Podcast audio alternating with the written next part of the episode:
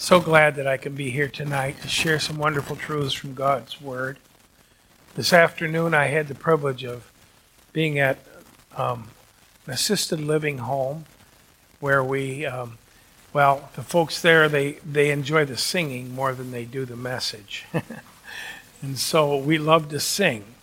But today, as I was up there in front leading singing, I suddenly realized I'm singing a solo here. Nobody was singing along with me. However, I praise the Lord for our congregation and for the beautiful singing that we have here in our church. And I just love to join in with it. Open your Bibles this evening to the book of Romans. This is a wonderful, wonderful portion of God's Word. And we're going to look at Romans chapter 5. And I want us to notice this great theme God's love in action. God's love in action. God is love. This is the character which He demonstrated to us. We're not getting through? All right, thank you. You're so welcome. Good. Let's see how far we get this time. All right, I started to talk about God's love in action. And that's the theme of this passage before us today, dear friends. You see, we cannot begin to gra- uh, grasp or describe the love of God. Remember that old hymn, The Love of God is greater far than tongue or pen can ever tell. What a wonderful truth is the love of God. His love extends beyond anything that the human com- con- uh, condition can understand. The love of God is given to us in His Word with a very special word in the original language. It's a word which describes the love that only God can show. And praise God, through the blessed ministry of the Holy Spirit, it's a love that we can show as well. For the love of God is shed abroad in our hearts by the Holy Spirit, whom He's given to us. So God is love. That's the character which he demonstrated when he sent his only begotten Son into the world. This was a world of lost people who cared nothing for him, who had their hearts and minds totally um, under the control of the God of this world, living in sin and really reveling in it, and uh, uh, worshiping false gods and bowing down before idols. But God loved us anyway. Isn't that wonderful? His love extends to a lost and dying world, saving and reconciling men and women to Himself. Tonight, I want us to notice three important pr- principles from this passage. We're going to look at um, verses 6 uh, through 11 and see these three principles at work.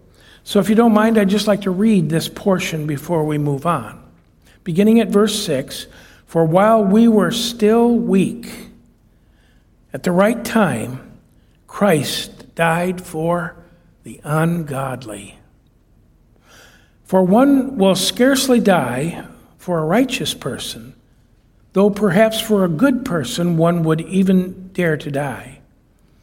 But God shows his love for us in that while we were still sinners, Christ died for us. Since therefore we have now been justified by his, faith, uh, by his blood, much more shall we be saved by him from the wrath of God. For if while we were enemies we were reconciled to God by the death of his Son, much more now that we are reconciled, shall we be saved by his life. More than that, we also rejoice in God through our Lord Jesus Christ, through whom we have now received reconciliation. And so, dear friends, I want us to see in this portion tonight God's love reaching, God's love rescuing, and God's love reconciling. Wonderful, wonderful truths from God's Word. The first thing we note here is that God's love is unconditional. God's love is unconditional. That means that he loves us all. For God so loved who? The world. Every soul within this world. And dear friends, when Christ died on the cross, his shed blood, that great sacrifice that he gave for our sin, was sufficient for the sin of the world. Everybody. And so we find that there is no one that God cannot save. There's no one whose sin is so bad that they cannot be saved. But let me also add there is no one so good that they don't need to be saved. We all are mere sinners saved by grace. And so we find God's love is un- unconditional. Ephesians or excuse me, Galatians 2:20, I have been crucified with Christ. Uh, I have been crucified with Christ. It is no longer I who live, but Christ lives in me. In the life I now live in the flesh, I live by the faith of the Son of God, who loved me and gave himself for me. That's the, the truth uh, of the gospel for us tonight. Whoever chooses to come to Jesus and receive his salvation is welcomed and received. And let me just say this, dear friends. Perhaps everybody here has been born again and is walking with the Lord. But it's so important for us to understand that there are millions of people in this world, and probably hundreds to thousands round about us, who are living in sin. They don't know anything about a God who loves them. They live without any love in their life at all. And they struggle just to get by from week to, or from day to day. And so we find that we need to Give forth the gospel message that there's a love, or there's a God in heaven who loves them. Now you notice uh, in verse 5 here, it says, or verse 6, I'm sorry, but uh, for while we were still weak at the right time, Christ died for the ungodly. A couple of things I want us to note here from that verse. While we were yet weak, what's that speaking about? Well, you see, back in the Old Testament, way back there in the book of Exodus, when Moses went out in, up into the mount, and he was there where God gave him the law. He came down with that law and he gave it to the people, and, he, and the people said, All that God has said, we will do. God instructed Moses to go back up into the mountain and you know, while he was up there, you know what they did? they built a calf of gold and they worshiped it, danced around it, and did all kinds of pagan practices. Here's the point they were weak, they could not keep God's law. And neither can we. You see, there's none righteous, no, not one. I know this is pretty basic stuff for us here tonight. But this is the book of Romans, and this is the wonderful truth that God has revealed to us in His Word. When we were weak, we were helpless, we had nothing to con- commend ourselves to God. There was no merit within us. Weak, we couldn't fulfill God's law. We couldn't live for Him. In fact, when we were weak, we were weak because we didn't even know about God or care about it. When we were weak at the right time, I like that too, at the right time. Do you realize that the Lord Jesus never stepped out uh, ahead of the plan of God? He never stepped outside of the will of God. He never uttered a word that was not given uh, to him from the Father. The Lord Jesus accomplished everything that he came to do exactly at the time set for it. Remember when the Pharisees and others tried to arrest him, they wanted to kill him? They couldn't get him. And you know what he would say? Jesus said it many times My hour has not yet come. But then at the Last Supper, when he sat there with his disciples and he held up the cup and the, the bread. He said, My hour has come. And he was willing to go through it because of his love for you and me. Now, to me, that's a story that's old, but it never gets tiring. It's the wonderful truth of the Word of God. And so the spiritual uh, uh, bankruptcy of man is evident here. And it is expanded in the verses that follow. We are alienated from life in God, lost in sin. We, Christ died for the who? The ungodly. What does ungodly mean? It means that there's nothing about them to commend them to God. There's nothing about that person, and such as we were until we came to Christ, ungodly.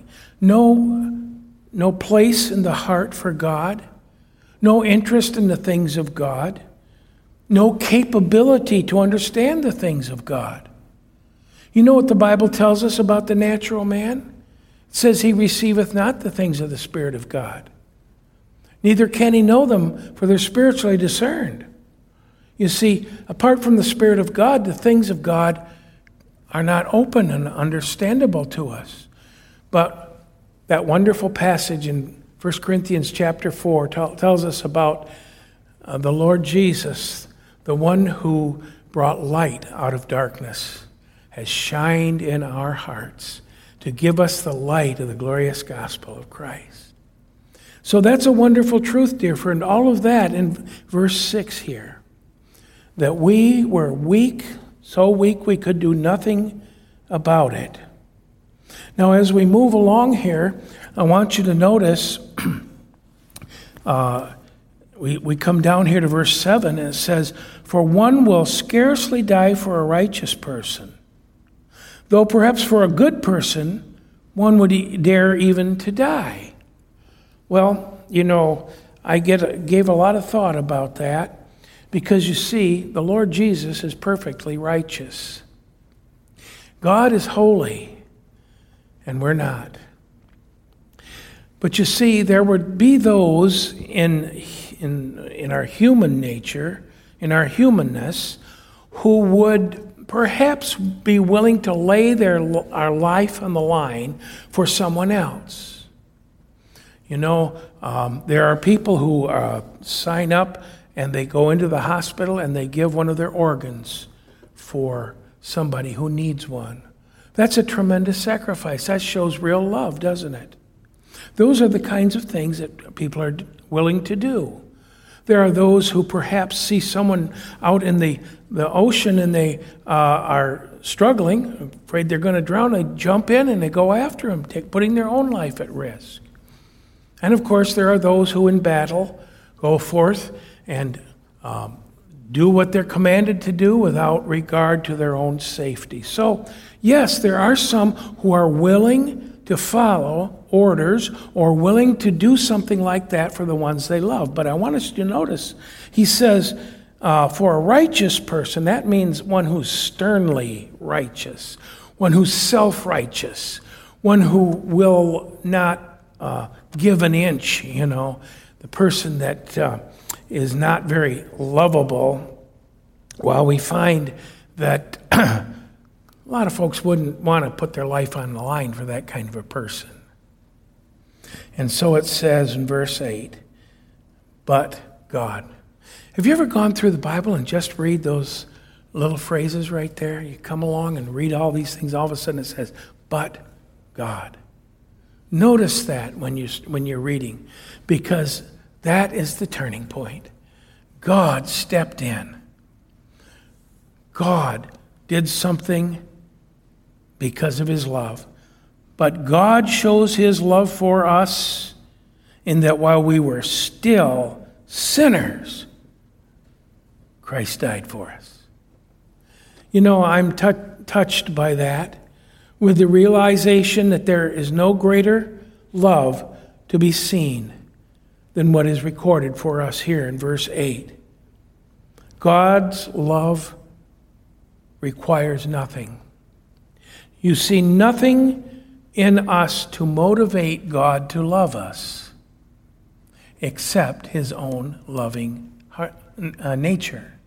The Bible clearly says God is love. That's his character. That's who he is.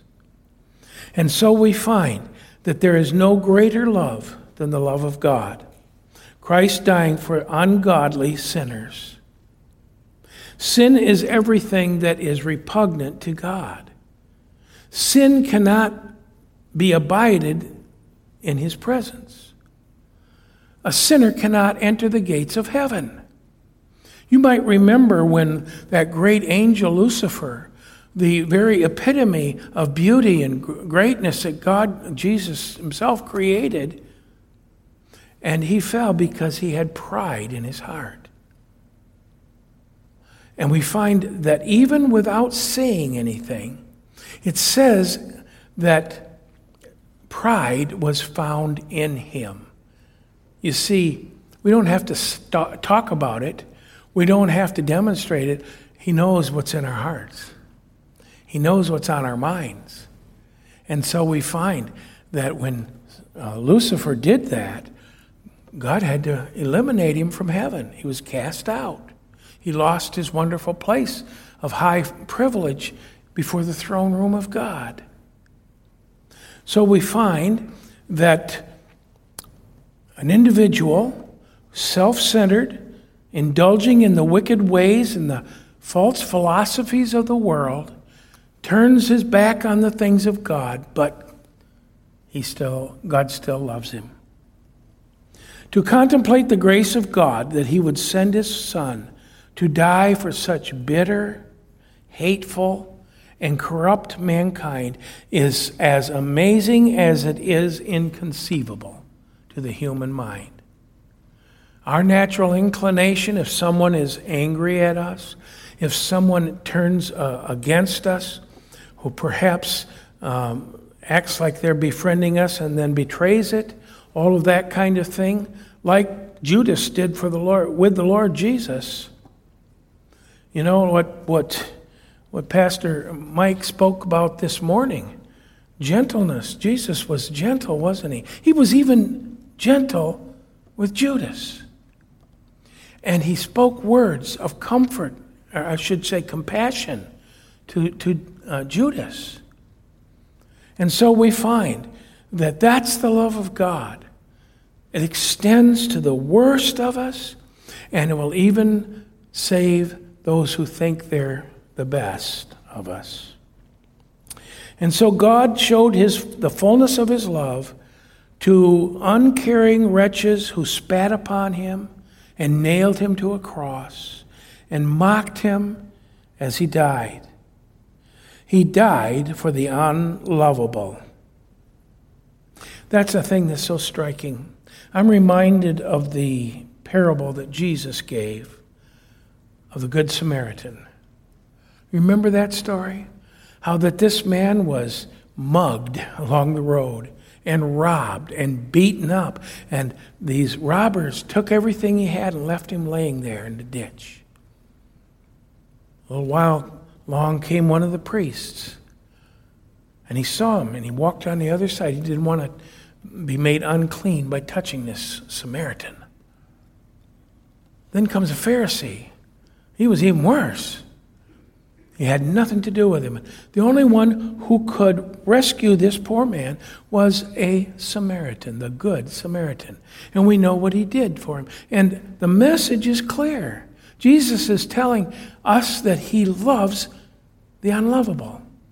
He loves that one who's down there in the dregs and the dirt and, and in a terrible, sorry state. And believe me, there are people like that all around us. And to so many people, they're totally unlovable, totally care, uh, uncared for. Those people sitting there in the uh, curbs of the street and just waiting, I guess, to die, and nobody cares. It's such a heart rending thing to see. But Jesus died for those folks, just like He died for you. And we have a responsibility, don't we? to reach out to those who are lost in sin and dying in sin. The wages of sin is death. There's a way that seemeth right unto a man, but the end thereof are the ways of death. So, God help us to be faithful in serving our Lord and Savior. The greater love of God is seen in this wonderful verse 8. God shows his love for us in that while we were still sinners, Christ died for us. That's to me just the uh, a verse that is just inconceivable to understand. The righteous, holy God in heaven loved sinners such as me. Now let's move on to verse 9. And here we find that uh, God, God's love rescues the sinner. Verse 9 says, Since therefore we have been justified by his blood, much more shall we be saved by him from the wrath of God. Is that not a rescue plan, dear friends? God saving us from eternity in hell. I want you to notice we have been, first of all, justified. We've come now to a portion in Romans chapter 5, which I like to call the, good, uh, the much more passage. Have you noticed how many much mores there are in this passage? Let me just run down through it uh, re- real quickly for you because I think it's, it's very, very important and uh, it's such a blessing. Verse 10, we just read, read um, uh, uh verse 9, much more shall we be saved from wrath. Verse 10, for while we were enemies, we were reconciled to God by the death of his Son, much more. Now that we are reconciled, shall we be saved by his life. And then we come down to verse 11.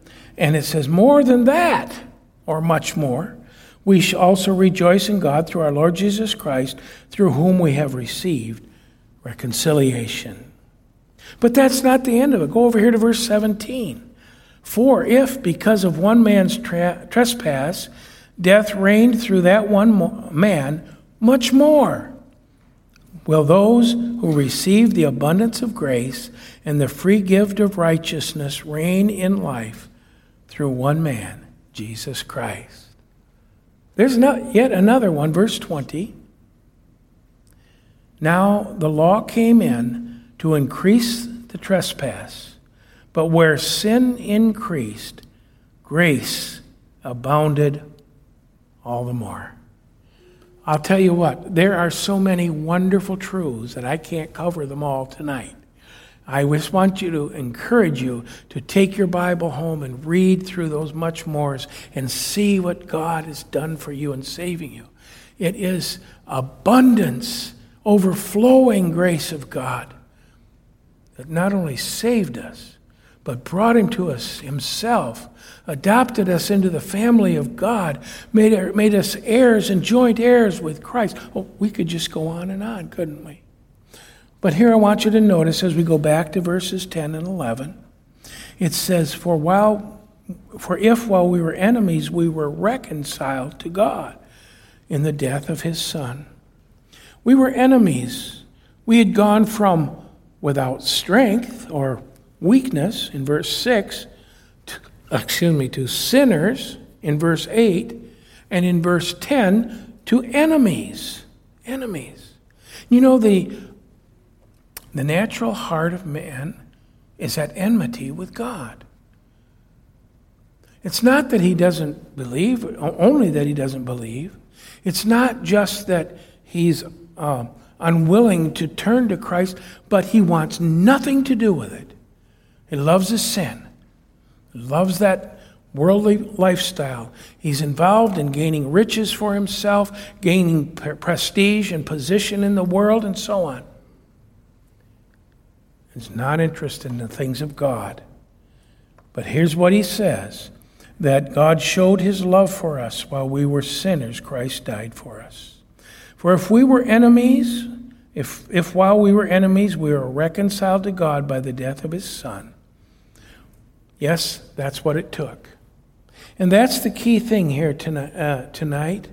I want us to understand that enemies with increasing hostility toward God are made his very own children. Think of that. It takes us out of the enemy's camp and brings us to himself. The idea is of God uh, working for our salvation so that we who were enemies of God could now be changed to being righteous, holy, destined for God, or I should say for heaven, and on His side. And that's what repentance is. Repentance is turning our back on sin to accept what God has done for uh, to make us his dear children. When one comes to Christ, he repents. Now that doesn't always mean come running down to the front of the church and dropping to your knees and crying out to God for I'm a sinner. It could mean that. But what it means is God, I've been going in the wrong direction. And you know, there are a lot of people who just aren't that very emotional. But intellectually, they understand it. And they say, God, you know, I, that's, that's me. I'm a sinner. And so, right there, they bow their heads and acknowledge what they are. And they said, right here, right now, I'm turning from this and I'm going to become a child of God. And listen, that's genuine repentance turning my back on sin to live for God. Notice what 2 Corinthians 5, verses 7 through 19, 17 through 19 says. You know these verses, I'm sure. Therefore, if anyone is in Christ, he's a new creation. Old things have passed away. Behold, all things have become new. All this is from God, who through Christ reconciled us to himself and gave us the ministry of reconciliation. That is, in Christ, God was reconciling the world to to himself, not counting their trespasses against them, and entrusting to us the message of reconciliation. You know what that word reconciliation means? That's, that's number three, by the way, on our, on our outline. It means that we are brought back to a right relationship with God. Now, you know, if they, you may have experienced or somebody else you know of has, that they had a, a family quarrel or if they didn't get along together. And for 20 years, n- neither side would speak to each other. And finally, they come to that point where they realize, you know, this is just not worth it. Here, your, your whole family has grown up, and I've never had a part with it. And now uh, I want to make it right. And they go to that person and they say, brother or sister, I'm sorry that this happened. Let's get right. Let's get together. That's reconciliation. But I want to point out something else here in, in regards to this reconciliation. And it's this you can't reconcile yourself to God like you would somebody else. For you see, you have to receive reconciliation on the merits of what God has done for you through the merits of the Lord Jesus Christ, his righteousness imputed to me. And so, not only does God uh, reach out to us, not only does he uh, rescue us from that terrible sin, but he reconciles us to himself. Look at verse, verse 10 here, or excuse me, verse 11. More than that, we also rejoice in God. Now, stop a minute. The fact that we come together and we fellowship in the things of the Lord, and we rejoice in singing, and our hearts are filled with praise to Him, what a wonderful thing. There is joy in serving Jesus and living for Him and fellowshipping with others of like precious faith.